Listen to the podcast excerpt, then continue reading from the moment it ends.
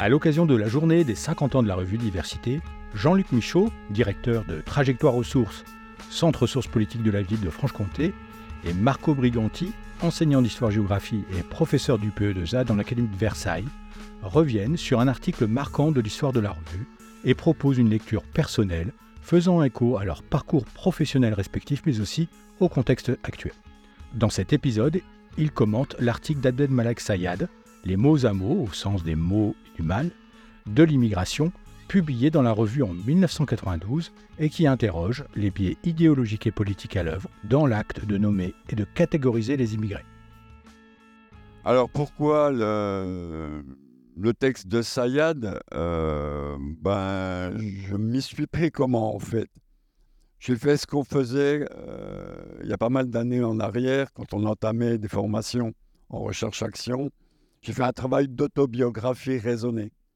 Euh, en fait, je suis revenu un petit peu sur, euh, bah, sur l'histoire euh, récente, sur ces 40 dernières années. Et Sayad était à un moment donné, dans le milieu des années 80, bah, une évidence. Alors j'ai eu l'immense chance de l'avoir un petit peu comme prof. à un moment important de ma vie professionnelle, c'était les débuts, où j'ai participé à une formation sur euh, les relations interculturelles. J'avais là, euh, bah, ma foi, des beaux piliers face à moi. Euh, Sayad Chalabeski, de l'Agence pour le développement des relations interculturelles, qui maintenant s'appelle l'ADRIC, et également Abdoulaye Dramé, qui sans cesse m'ont rappelé que, somme toute, l'interculturel, ce n'était pas une récréation exotique, euh, même si on était dans ce contexte des années 80 qui était plutôt euh, des années entre guillemets d'enchantement, en tout cas pour les, cinq premières années, euh, dans le domaine de la politique de la ville, par exemple. Jean-Marc évoquait tout à l'heure les trois piliers fondamentaux du Bedou, Bonne Maison, Schwartz également, quand on parle d'interdisciplinarité. Et euh, donc voilà, Sayad était un petit peu au croisement de tout ça, euh, dans une mise en, tension entre euh, le visible et l'invisible.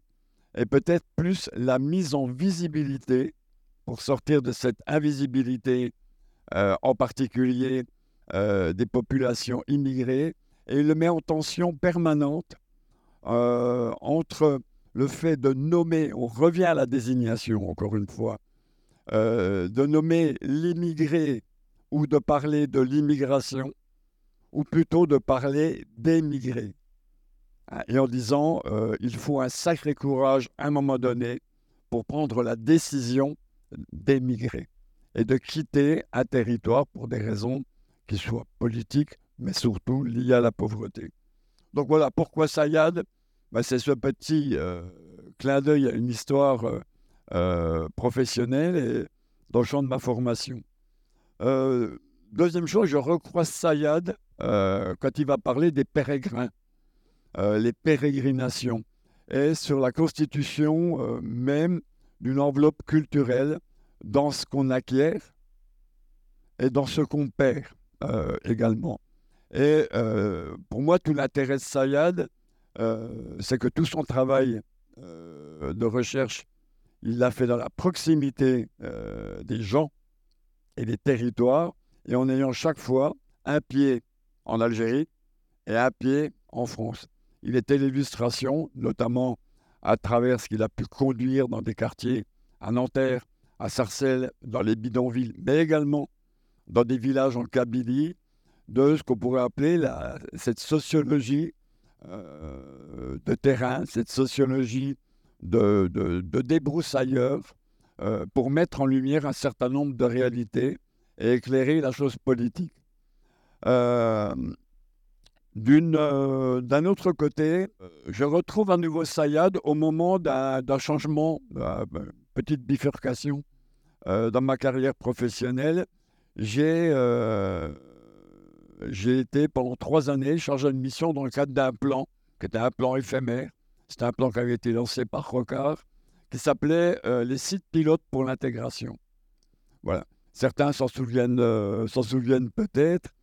Et bah, dans ces sites pilotes pour l'intégration, on, était là plutôt dans une approche qui posait l'idée qu'il fallait, notamment à l'échelle des quartiers prioritaires, construire une dynamique de développement, une dynamique propice à aller du quartier à la ville et avec les forces vives d'un quartier.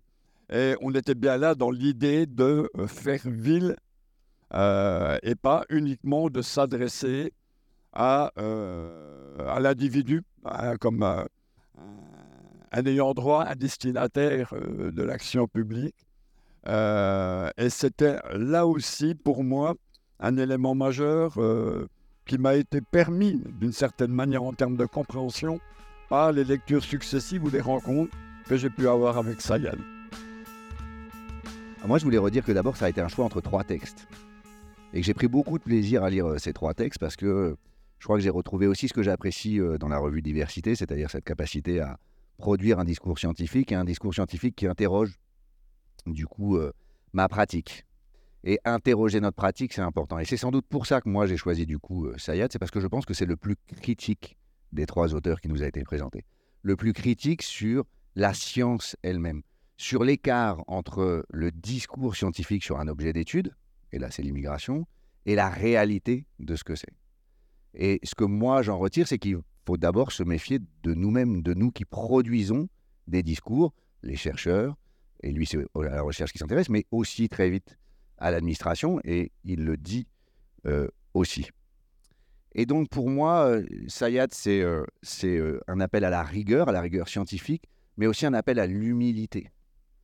Et je pense que ce positionnement-là, il est aujourd'hui encore d'actualité intéressant. Alors évidemment, tout ça n'est pas facile, la rigueur et l'humilité, pour des enseignants, hein, sinon je ne serais pas là devant vous, je serais dans ma classe. Mais je pense que c'est essentiel et que le chemin, de toute façon, que Sayad propose n'a rien de facile, mais quand on a lu le texte, on se rend bien compte qu'on n'a pas tellement d'autres choix.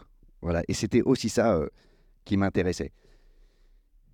Dans la consigne un peu floue que tu as donnée, il y avait aussi d'essayer de chercher les points d'actualité des textes que tu nous as donnés à presque 30 ans d'écart. Et moi, je trouve qu'effectivement, là aussi, si je reviens au texte, Sayad, il est extrêmement d'actualité aujourd'hui encore parce qu'il pose les termes de l'immigration en des termes qui sont encore, qui font encore débat ou en tout cas qui nous permettent d'avoir des concepts pour, pour le comprendre. Alors, voilà, le, le, premier problème que, qu'il pose, c'est qu'il va poser l'immigration comme un objet dominé. Un objet dominé politiquement et même nié politiquement. C'est-à-dire que du coup, euh, l'immigrant, c'est un non-être, ou plus exactement, nous dit-il, un flottement entre non-être et être. Un individu qui est privé, qui est rendu muet. C'est exactement ce que vivent mes élèves. J'accueille depuis euh, quelques semaines euh, Assina, qui est restée déscolarisée six mois. Elle vient d'Afghanistan, elle devait aller au lycée, pas de place au lycée. Elle est scolarisée au collège, elle le vit comme une humiliation, et c'est une humiliation. Et elle a intégré la notion d'invisibilité. Elle doit s'invisibiliser elle ne parle pas, et elle me le dit, qu'elle ne parlera pas de religion parce que sa famille lui a demandé de ne pas en parler en classe. Elle est embêtée entre cette reconnaissance que je lui accorde et ce non-être qu'elle sent bien qu'elle doit euh, euh, avoir. Et ça l'empêche finalement de rentrer dans les apprentissages. Donc oui, Sayad, il m'aide moi à comprendre ce que Assina et puis, si on file euh, l'histoire de Hassina, on comprend aussi assez vite que, effectivement, du coup, le problème ou les problèmes de l'immigration, c'est quand même des problèmes qui sont posés par l'administration.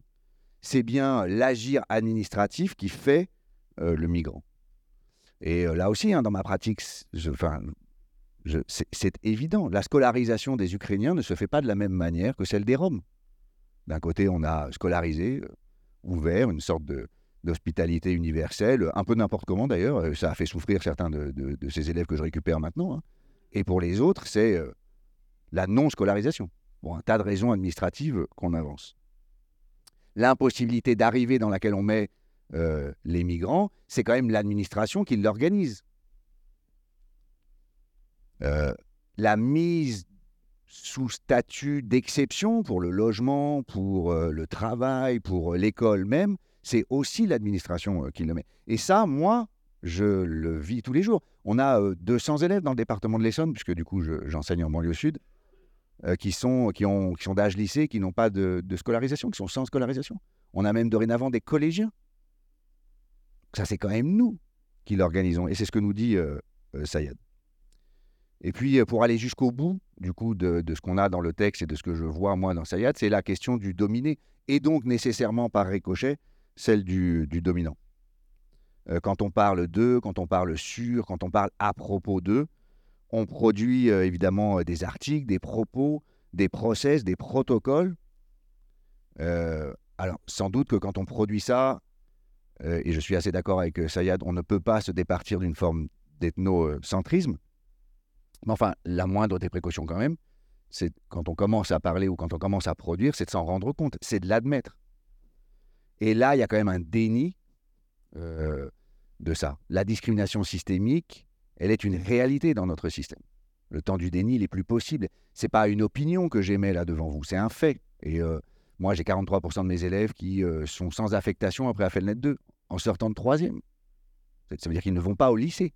Et l'année dernière, c'était 50%. Mmh, voilà. Et puis, euh, dernier point, puisque c'est le quatrième, c'est la critique de, la science et c'est l'exigence d'honnêteté euh, que nous impose Sayad qui, moi, m'intéresse aussi. Voilà, il faut se méfier de l'attitude du chercheur et de l'enseignant. On n'est pas. L'intérêt de la recherche, c'est pas toujours la science. Il y a aussi une forme de recherche de reconnaissance, qu'elle soit scientifique ou militante, et je ne m'exclus pas de cette recherche. Hein. Si j'ai accepté ici de venir, c'est parce que je peux frimer en salle des profs quand même. Hein. moi, mes collègues, là, ils sont. c'est la récré. moi, je suis ici. J'ai dit que je partais à Lyon, que j'étais invité. Voilà. Donc, c'est pas exempt de ça. Et Sayad, il nous met en garde contre ça, c'est-à-dire contre les artifices que nous utilisons pour survaloriser parfois les objets dont nous parlons. Et moi, je trouve que cette exigence d'humilité, elle est, euh, elle est nécessaire. Et puis pour conclure, je vais juste parler de la langue de Sayad. La langue de Sayad, elle est précieuse. Elle est précieuse parce qu'elle n'est elle, elle pas simple et qu'il y a une exigence, je l'ai dit mais elle se fait aussi sans violence. Il est capable d'une critique absolument remarquable sans pour autant mettre en accusation le discours scientifique. Et je crois que d'abord, avec lui, c'est quand même nous qu'on doit interroger en permanence euh, pour savoir ce qu'on fait, reconnaître notre position de dominant avant d'agir. Et c'est quand même pas la moindre des leçons dont on peut tirer de ce texte euh, chez Sayed. Production Régis Guyon, réalisation Sébastien Boudin. Retrouvez ce podcast ainsi que tous ceux de Cas d'école sur le site de l'IFE de l'ENS de Lyon, ainsi que sur toutes les plateformes de podcast disponibles.